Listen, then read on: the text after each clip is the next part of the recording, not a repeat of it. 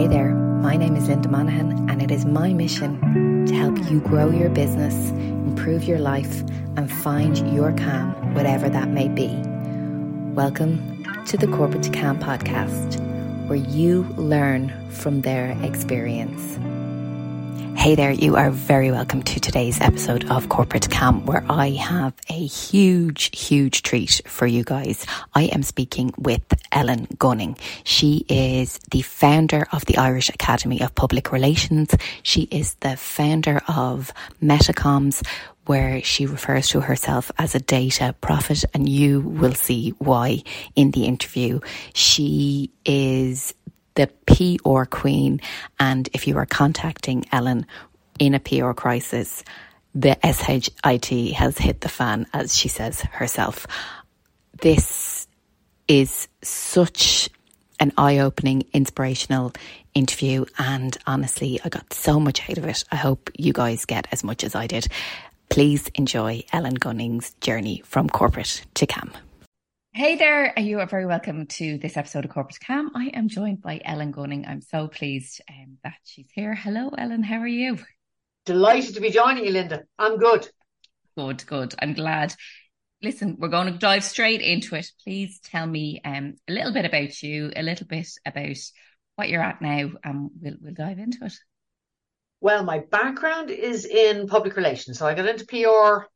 Actually, I got into P R by a very circuitous route. I was involved in a number of voluntary organisations. So Vincent de Paul, the Summer Project, the Residents Association, Antashka, and everybody kept asking me to do P R. So will you be P R O? And I loved it. Um, so I studied P R and formed my own P R consultancy thirty odd years ago. Um, and I've been doing that. I did P R for about, maybe for about ten years, kind of full time. Um, I served on the board of the P R Institute. I was on their education body. And once I went on to their education council, I got really interested in the whole education and training area. So I formed Irish Academy of Public Relations. That's about twenty-five years old now, I think. Could be a little bit older. Um, and that literally provides four different types of training. So we do um, diploma training. So if you're coming into the industry, we'll train you. We do upskilling, so those courses that you can take like at midnight when you go, oh my God, I really need to get a handle on Instagram for a client for tomorrow morning. So you can do that quick fix piece. And we do corporate training and we do um, charities, which is a, a different, it's a different focus because charities have different audiences and they have different needs. So we do those four areas of training. The only type of P R I still handle is crisis P R. Uh, it says something about my personality. I just, I love it. I love a phone call that says, oh my God, you won't believe what's just happened. And it's like, clear the decks. My people need me. Um, so that's great fun. And then about during COVID, I think I travel a lot. I've written the book that students study globally, which is great, right? Wow. Actually, it's, it's amazing. When I, I pitched the book, it never dawned on me that people in the industry would actually read it and evaluate it. And I never actually thought that I would meet people who go, you're Ellen Gunning. Oh, you're Ellen Gunning, you wrote the book. Oh, I studied your book. And it's just, it's really freaky now altogether. But it's, you, it's you have to tell us what it's called, Ellen. You'll have to tell what. Public Relations, A Practical Approach. Okay. It's the core text that students study at third level throughout the world. It's it's okay. Fantastic. That so it means, and I'm invited to talk at conferences around the world because of it, which is brilliant. But when COVID struck, it meant that my all of my travel stopped. And I began to wonder about, I'm a serial networker. So literally I would, if I when I went to Australia to speak at the Mumbrella CommsCon in Sydney, I reached out to people I didn't know and said, I'm in P R, you're in comms, can we meet? I'll tell you what I see happening in Ireland and Europe. Can you tell me what you see happening in Australia? Because I'm a comms geek, right? I, I just, I really enjoy this. So literally when it stopped, I thought, what's the thread? What am I learning? And what I, I pulled together was data was a huge issue for P R. The volume, the speed, the amount of data coming at people, just okay. trying to get a handle on what's happening in the world right now. And that's where it started from. And then I figured, well, you can pretty much find out if you're, if you buy a brand, I can pretty much find out everything about you at the moment. All of the tools are out there. So I can find out what you think, what you think of our reputation. I can get share of voice. I can see what you're saying on social media. I can target you and pretty much build a photo picture of you. But what nobody can do is tell me what you as this consumer are likely to believe in. What's your value set? What are you going to be concerned about in the future? Okay. And that's what created Mettacomms. So Mettacomms effectively, Mettacomms I started in twenty nineteen. Uh, Mettacomms is the new baby. And Mettacomms is, it's a combination, it's a platform that combines artificial intelligence, machine learning, natural language processing, and basically pulls data from a massive sources, like millions of data sets. I actually said to our, I've no background in technology, but we recruited a chief technical officer. And I said to her at one stage, because I, I didn't want to miss um, align what we were doing. And I said to her, is it true to say that we're pulling in millions of data sets? And she said, no. And I said, okay, should any idiot can pull in millions of data sets, we pull in millions of appropriate data sets, which I loved. So uh, it's the reason why I'm now called a data prophet, right? Because okay. I, I can understand what we need to pull from data. I understand how much data is out there. I can see the power of what it can do, but I've absolutely no technological ability whatsoever. So Mettacomms gives you a look at the future. It gives you tiny little embryonic threads. It doesn't tell you what the future will be because nobody knows. Mm. But it says, here are the things that we're seeing as possibly things that might influence you. And if you think about it, the pol- politicians need to know what's in the future because they're planning roads and housing and social welfare. Um, companies need to know because they're they're strategizing for uh, for food. If you look at food and the future production of food, it, that has a massive impact on anybody who's running a co-op. So every single area that you look at needs to know the future. So that's what Mettacomms does, and that's what we're building at the moment. And with and I have, have had the privilege of listening to you talk about the future and, and, and the data and everything. Is there anything? Um, it just, just struck me now. Is there anything that frustrates you that we should have done by now? Um, as far as I, I, I'm talking about a, a localized um, decision. Like if you look at your Mettacomms, and is there something that may, you know um, that we could have done from um, a transport perspective or from a social perspective in this country, and you're looking at data now going, God, we really have missed the boat on that? Or, you know, it, it, is there is there something? Um, you could take every single sector everything. and look at yeah. changes that could have been made or things that could have been done differently. I think the biggest challenge is that politicians really haven't got on top of artificial intelligence. Okay. I think that's the biggest challenge. Yeah. And they should be out in front of it. They're actually yeah. running behind it. Yeah. So if you look at somebody like me, um, I'm looking at predicting pretty much how the future will go. But I can see both the, the benefits and the challenges of artificial intelligence. So if you look at the benefits of artificial intelligence, yeah. it will take away all that grunt work that we do, right? All that yeah. boring stuff. And it will make it much easier to do. But with it, it will bring a huge loss of jobs. There, there are jobs that just won't exist, or there are jobs that won't need to be forty hours a week or whatever. It, it yeah. You simply won't need. If you're a doctor, why would I need, if I can wake up in the morning and know what's wrong with me, and I know the, the medication that I need or the operation that I need, how much time do I need to spend with the doctor? It's really if I'm concerned or stressed, it's mental health issues maybe that I would need time for. But it's not somebody to say, yes, you're right, you have gallbladder problems and you need to take this medicine or whatever. So that's the really, that's one side of A I. But the other side of artificial intelligence is, if you look at it, and I'm, I'm really conscious with Mettacomms, we've built this whole, and we're still building, this ethical framework around Mettacomms. So actually yeah. knowing, being very clear about where we're taking our information from, and that it's very reliable information, and that it's not just information that's out there. So a lot of information that's, if you look at ChatGPT, it sources from the web. But here's yeah. a scary thought for you. So ChatGPT is known to hallucinate.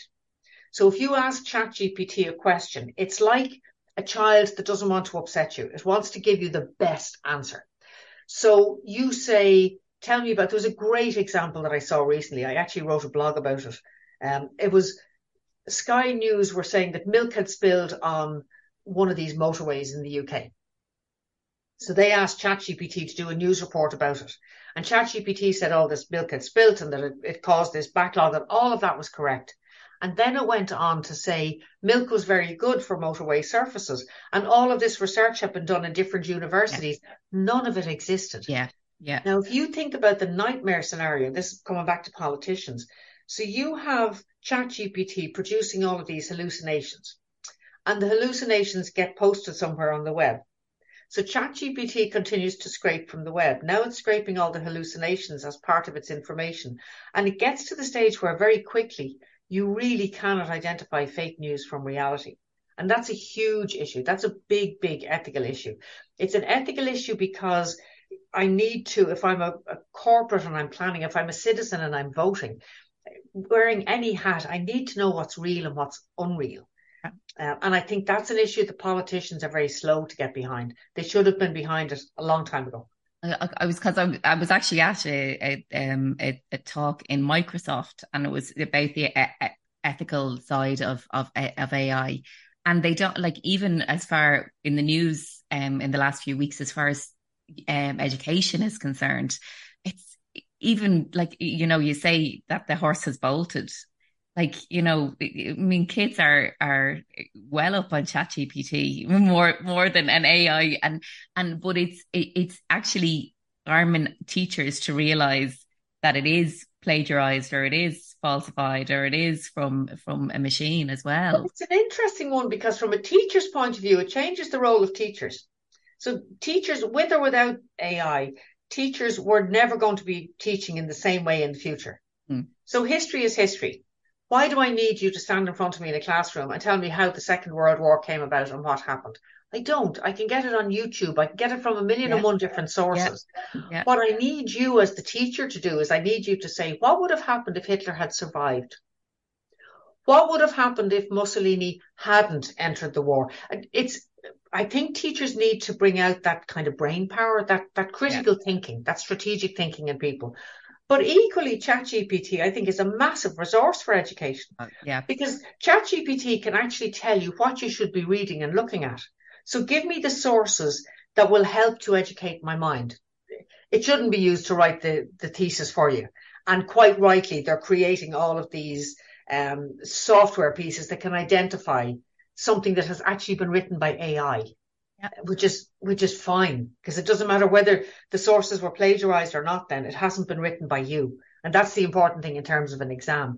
But as a resource to find the information that you want to study, I think it's a brilliant resource. Yeah, absolutely. And you know what I love about it as a a person who owns their own business, and, you know, is under pressure all the time to, whether it's produce content or, you know, help clients, and a little A D H D brain on me, it gives you such tunnel focus that you don't, you know, and it takes the, the you know, it, it gives you a great map of, of your month, of your week, you know, and you can train it to, you know, give you what you need to hear. But I, I, I love when I see um social media posts, and it's like all the emojis and the this and the that, and you can, you can tell a ChatGPT post from a month, and I'm like, God, you can tell a ChatGPT post, you can tell a ChatGPT oh. blog or a piece of text. I'm it's like, very identifiable.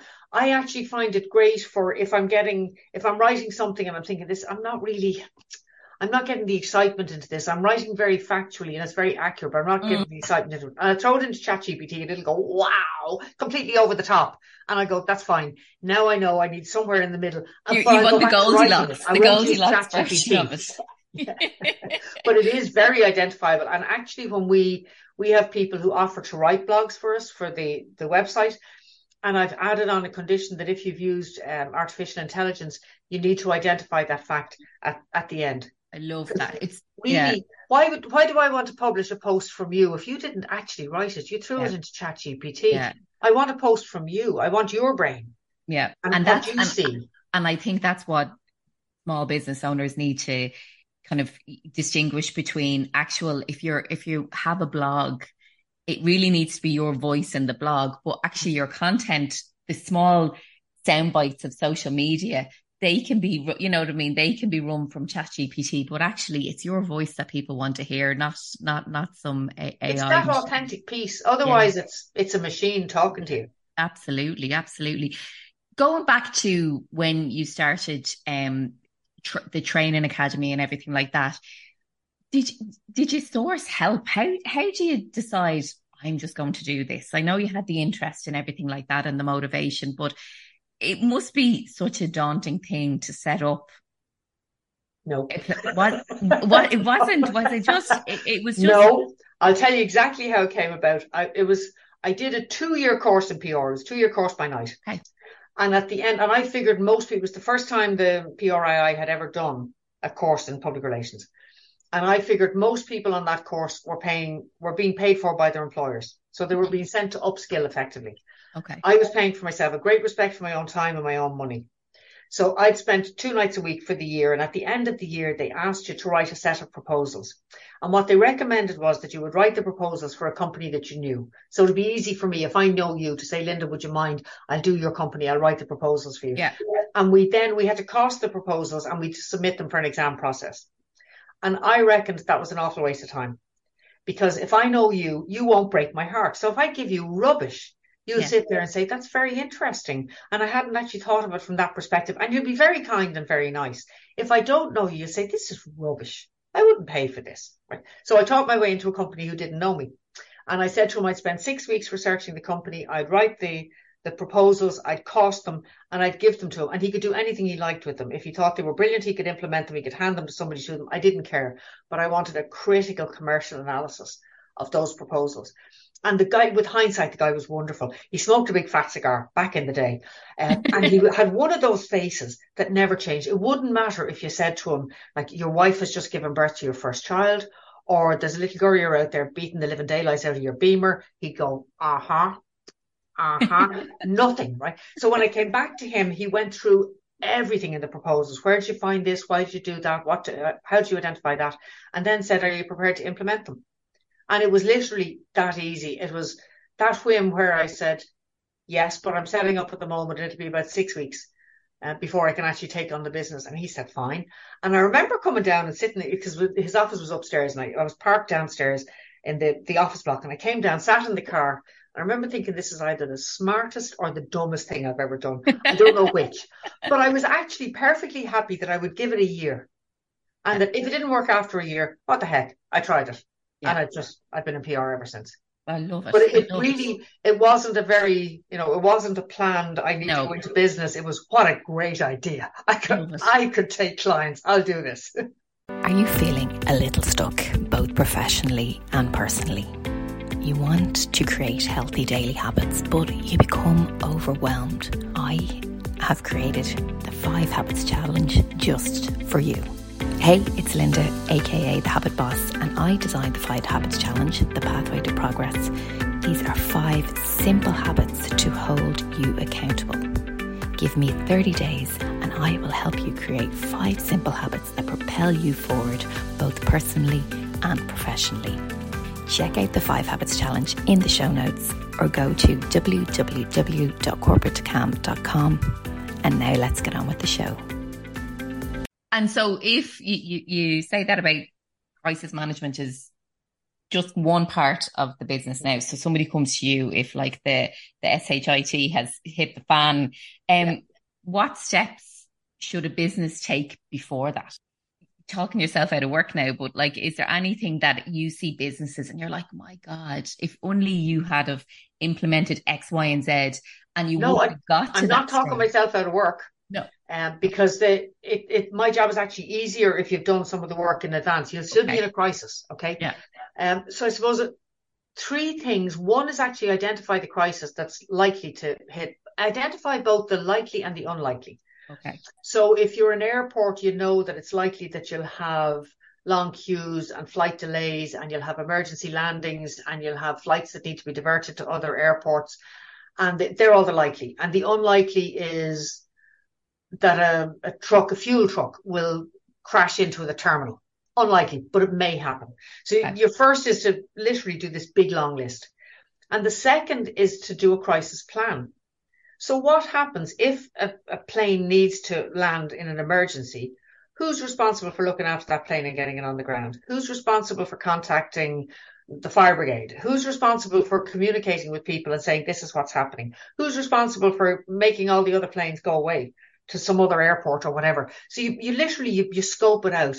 And as part of that, you scope out on who's responsible for dealing with the media. And the third thing you need to do is choose that spokesperson really well and get them media trained, like well in advance of any crisis ever happening. Somebody who is very calm, who has an ability to absorb a huge amount of information, because crisis is very real.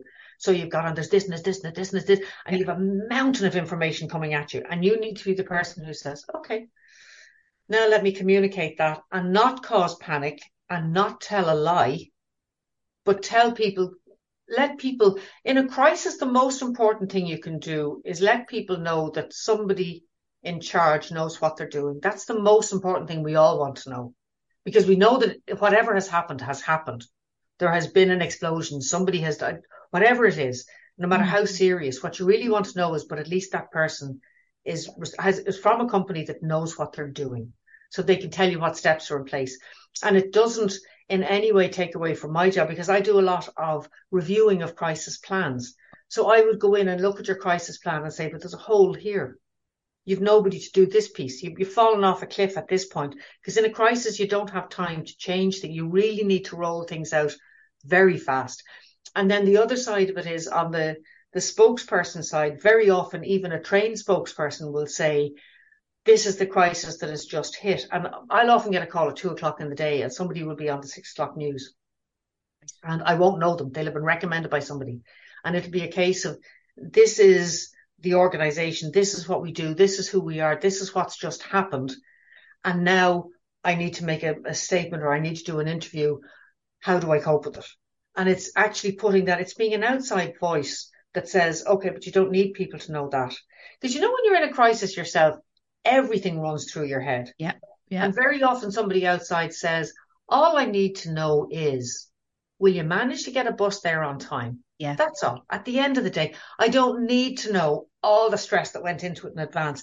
And that's the benefit of an outside consultant, I suppose, and getting that messaging sharp and tight and down to very often like a, a soundbite.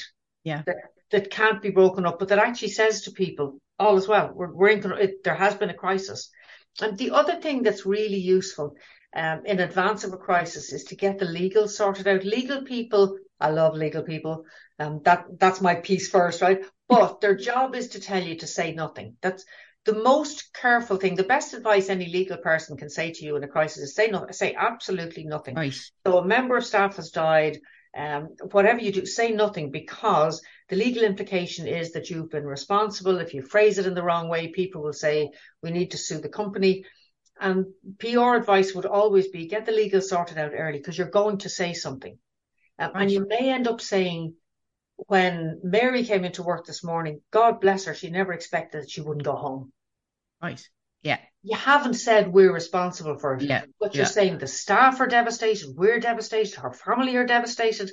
Uh, there's a way of saying it. So get that legal done early, because if you say nothing, it doesn't matter how much control you have.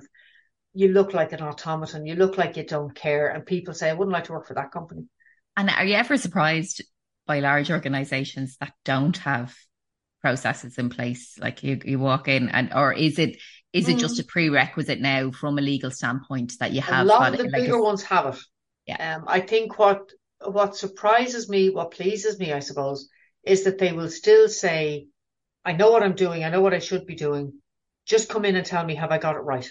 Right. So yeah. this is what I'm doing. And is it this order of media? And these are the different messages.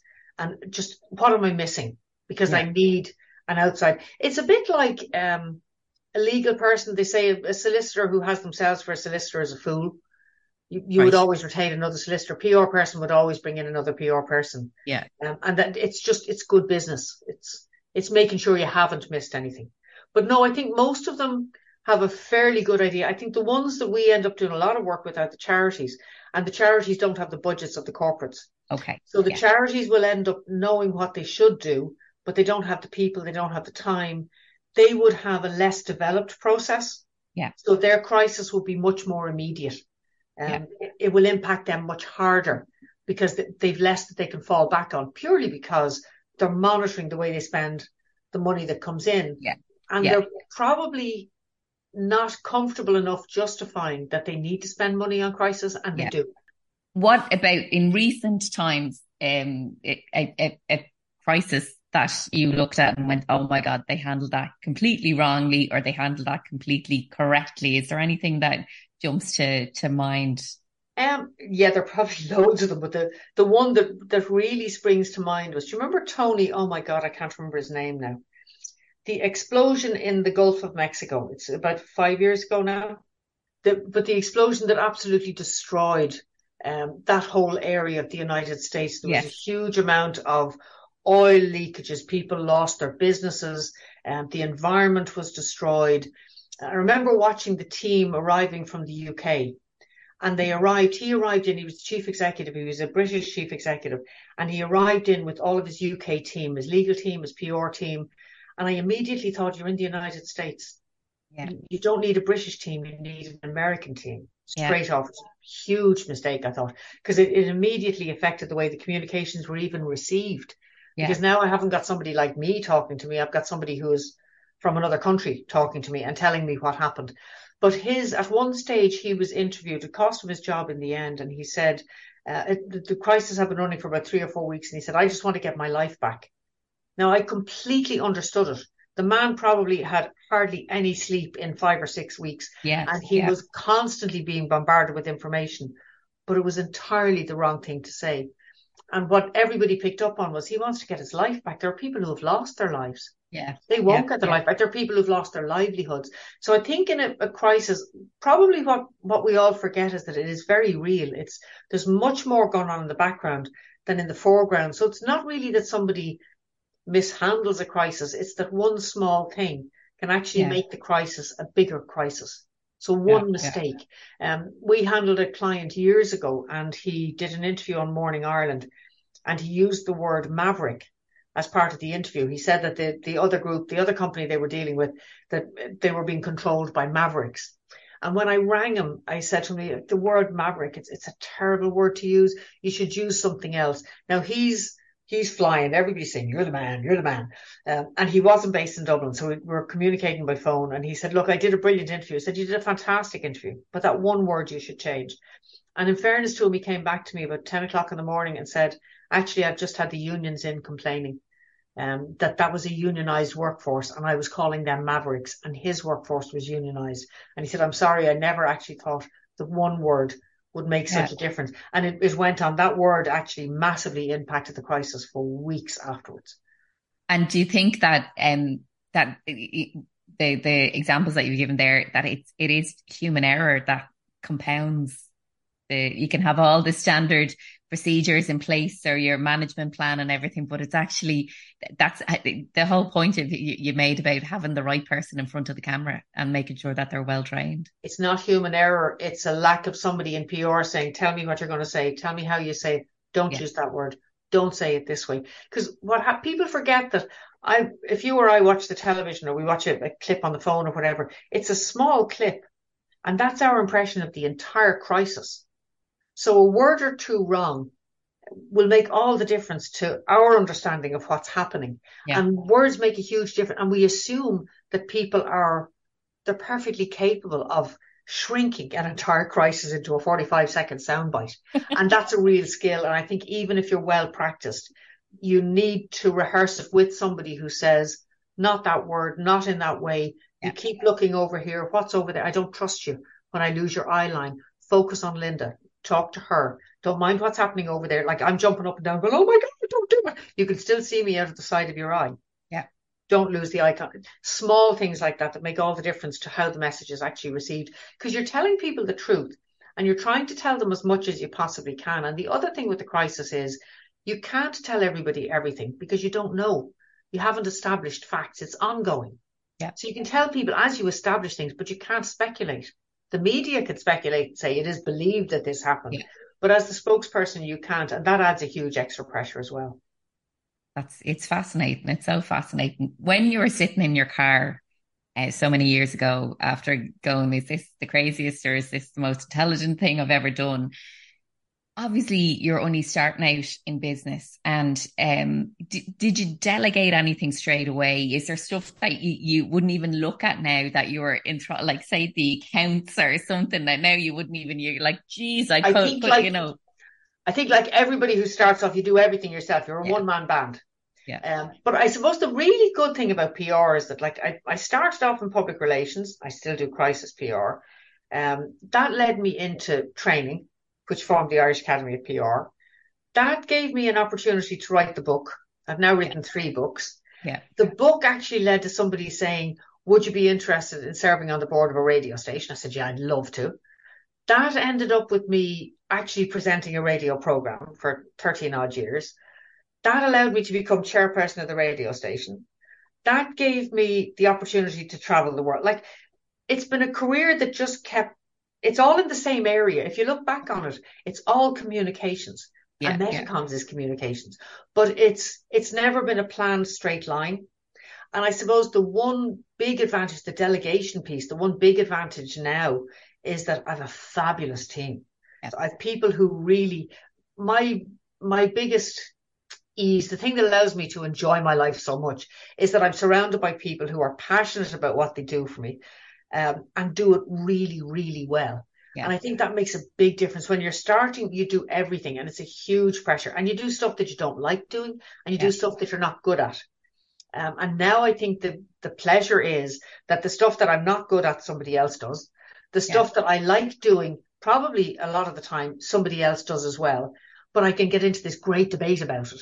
And yeah. I, I only do the stuff that I'm that I'm really passionate about. So I, I reckon my job most of the time is to meet people, network, generate new business, get new ideas.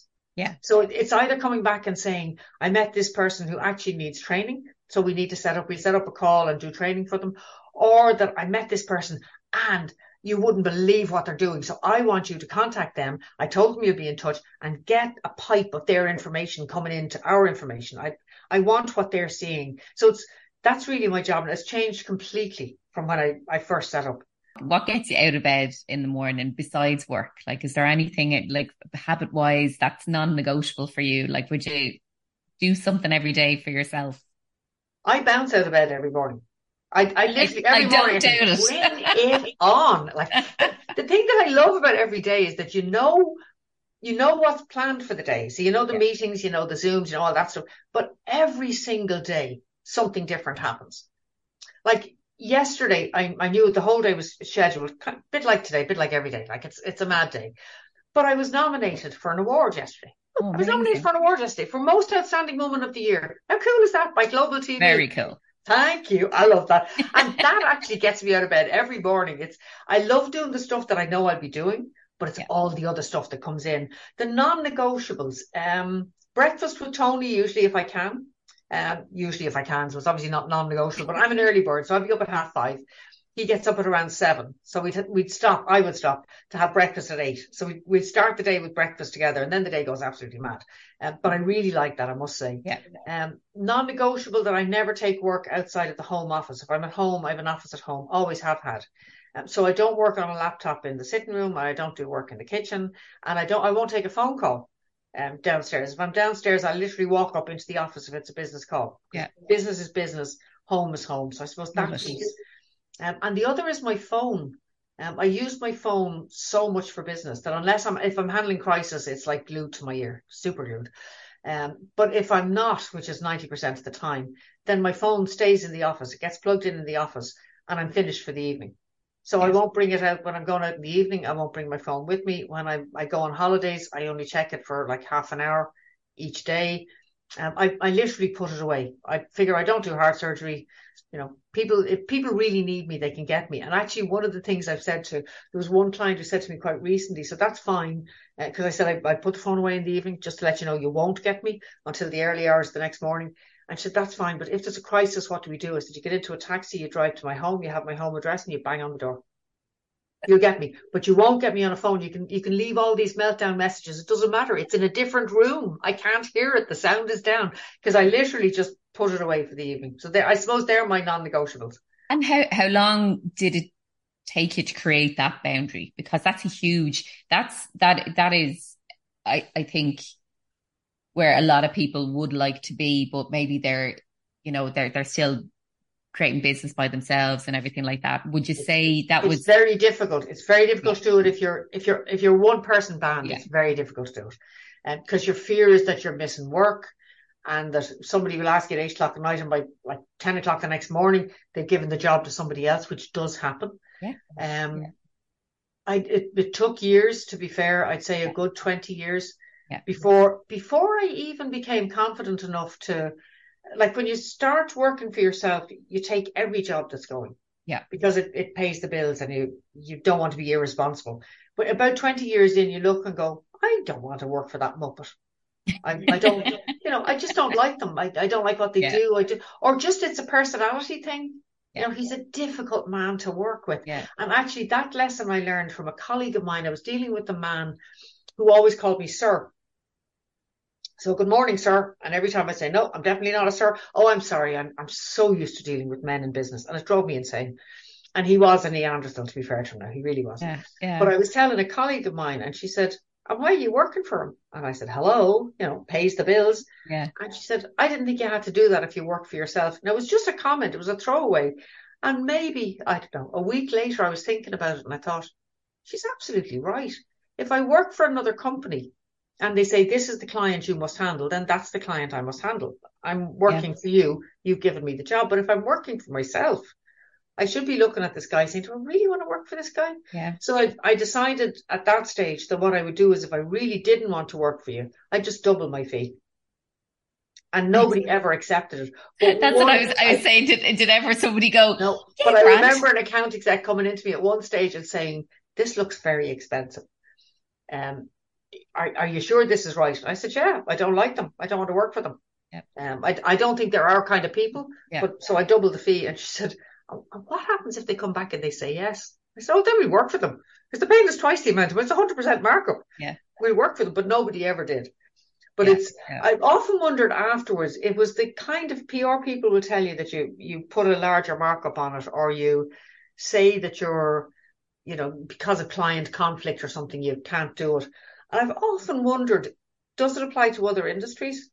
I mean, now I would actually say to you, to be honest, no, not my kind of thing. Wouldn't be bothered. Yeah. Like, I, I'm not interested in X. So, exactly. like, anything to do with sport, I'm just not interested in sport. You you couldn't make me interested in it. Like, I fall asleep. Tony used to play football years ago, right? He'd live and prove me in sport. So Tony used to play football years ago. And at one stage, oh, before we were married, I said, right, I'll go out and I'll watch the football match, dear. So one of the guys on the sidelines came over to me and said, wow, Tony's just scored his hat trick. And I said, what's a hat trick? And he's a soccer player. And he said, his third goal. And I said, oh my God. I said, true as God, the only person I know on the pitch is Tony, and I missed all three matches, all three goals, right? Never saw one of them because I was there looking at legs ball, legs ball. How boring is this? So my brain is going off to, I must do this, I must do that. Oh, there's an interesting thought. Yeah, I'll jot this down. I missed them all. Um, so yeah. I, I gave up going to his matches after that. But it, literally, I would be much, years ago, I would have said, well, sport, mm, yeah, maybe we'll pitch at an expensive price. Now I just tell you, I, I'm just not interested in sport. I just wouldn't do it. I think, though, even from chatting to people on the podcast over the past couple of years, values have really come into play with people, and they will just say, isn't it? If you can even yeah. see people now and it's like, I really need this to pay the bills, but My my values won't allow me to take to take the job as well. But that's really good because mm. if you think about the, the larger corporations, they all really strive very hard to be ethical. I honestly believe that. It's like yeah. political parties. They really yeah. try to be as ethical and as value driven as they possibly can. But somewhere along the line, corporates lose that ability for the, the lower levels to percolate up to the upper levels and say, yeah. this isn't working for me. This isn't good. This is what we're seeing. So I think the, the change in values will actually be really good um, for corporates worldwide, because if staff start leaving you because you're not reflecting their values, you want to survive as a company. You've got to sit down with staff and say, what values are we not reflecting? How are we getting this wrong? What are we doing? We're doing our best, but we're, we're misfiring somehow. How are we misfiring? So I think it will actually make corporates, hopefully the world, a better place, because people are much more values driven. Yeah. In fact, they're values driven in their purchases. Yeah. So from a corporate point of view, people won't buy from you. If you like, why would I buy from you if you don't re- reflect my values? I can buy from somebody else who does. Yeah. Yeah. So it has a huge impact on the bottom line. And if, if money is God and every business needs money to survive and every bus- business needs customers to survive, and everybody knows the rule that it's much easier to keep a customer you have than to find a new one, then it makes a huge amount of sense to start focusing much more on that value system. But the challenge for companies, so what we're seeing in, in Mettacomms, we're seeing all these little pieces percolating through. And the big challenge for companies is to look at your value set. So if you're the consumer and I look at you and I say, okay, you're interested in, let's just say, you're interested in the environment, you're interested in women's equality, um, pick a few issues. From their point of view, they're looking at all these pieces percolating through and saying, these are the trends for environment and these are the trends on women's issues. So we should do this and we should do this. And actually they shouldn't. They yeah. should they should own one area, so that if you come in and say, I'm really into the environment. In, in theory, if you held a conversation and said, I'm really into the environment and you're not. And they said, look, we do the minimum in the environment, but have you seen what we do on equality? We are awesome. We have sixty percent, we've fifty fifty. Uh, we started five years ago. We now have fifty percent men, fifty percent women. And those fifty percent in the last five years, we have made as diverse as possible. Have a look at that mix. Have a look at the amount of women that we have um, at different levels of the board. Have a look at that handbag you're carrying is designed by a woman. ten years ago would have been designed by a man. So that if they choose just one, but they really ace it, yeah, you'll forgive them the other stuff. Right. You'll go, yeah, that's fair enough. I, you actually are really yeah. doing that. The the danger is that they look at all of these pieces percolating through and they try to be all things to everybody, right. and you can't. Yeah, you, fra- um, you fra- fragment one message or, or two messages. It's like, I suppose it's it's it's the, the essence of niching in your value, values really as well, isn't it? It is, because if I say to you that we're we're really good on the environment and we're really good on equality, we're probably not. We're probably good on both, but right. we're not excellent on either. And if you're really into both, you'll say, no, actually, on the environment, you know, you're still using a recyclable plastic. You could actually be using, what did I hear of recently? There's a way that you can make seaweed, that seaweed can be used to create a fully digestible, what looks like plastic, um, that you can eat. Mm. So you're not as environmentally friendly as you say you are. But if you say we're not, but have a look on the equality side and you look at it and go, oh, yeah, oh, you're brilliant over there. Yeah, I get yeah. it. So you, it's not that you're you're being unkind to the environment. You're just not acing it. In that you're just not choosing that as your key priority. Yeah, but I think yeah. that's the big challenge, because we all have values in different areas. Mm-hmm. Um, and we are very values driven, but we're also very forgiving. We don't expect the world to be perfect. Absolutely. We do expect people to make an effort, but we don't expect it to be perfect. And do you have any more, could you have any more projects in the pipeline? You've, you, you, you, I mean, mm-hmm. We we spoke earlier about your one week off in the year last week, so it's like normally I'm good. I take loads of short breaks, I should say. Yeah. So every time I travel and speak, I'll add on a couple of days. Perfect. And usually Tony will come over and add on a couple of days as well. He's an artist, so every time he gets an exhibition opening, like we did a weekend in London a couple of weeks ago, we're doing Belfast in a couple of weeks because he was in the Royal Academy in London in June. He's in the Royal Ulster Academy next month, I'm not sure when. So I do a lot of those kind of short breaks. Um, and generally holidays are actually well planned. Just this year, they completely went mad.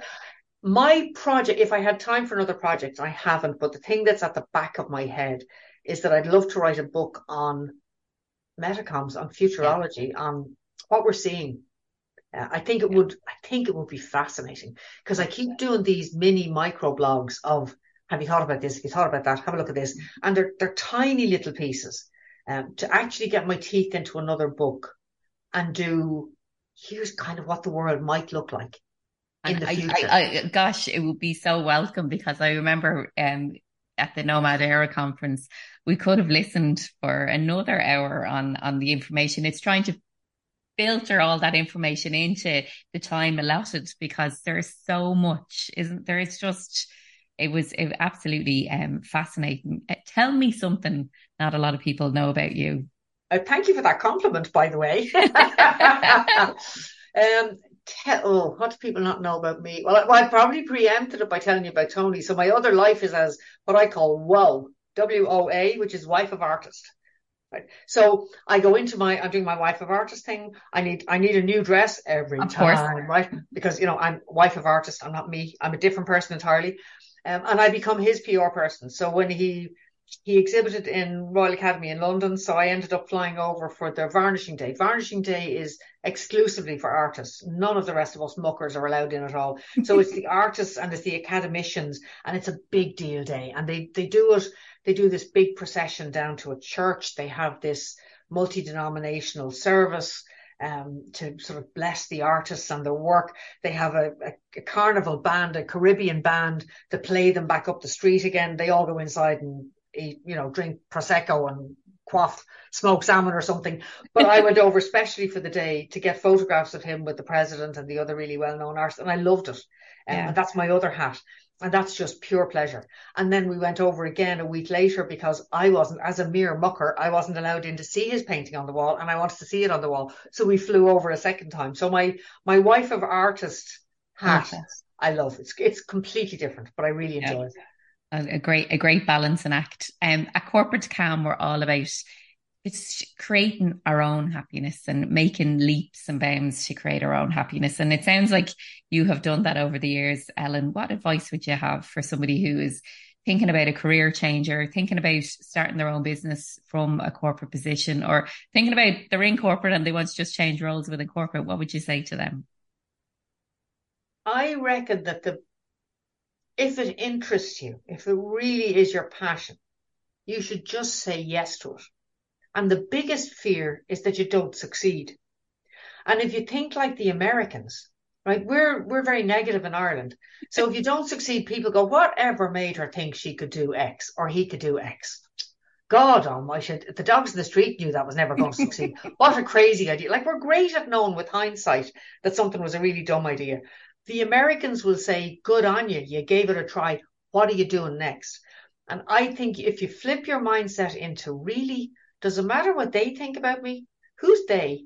I don't care what they think. So what I care about is, I think this is a brilliant idea and I'm going to go for it. But in my head, I'm very happy that I will give it everything. And if it doesn't work, it doesn't work. I'll move on to my next dastardly plan.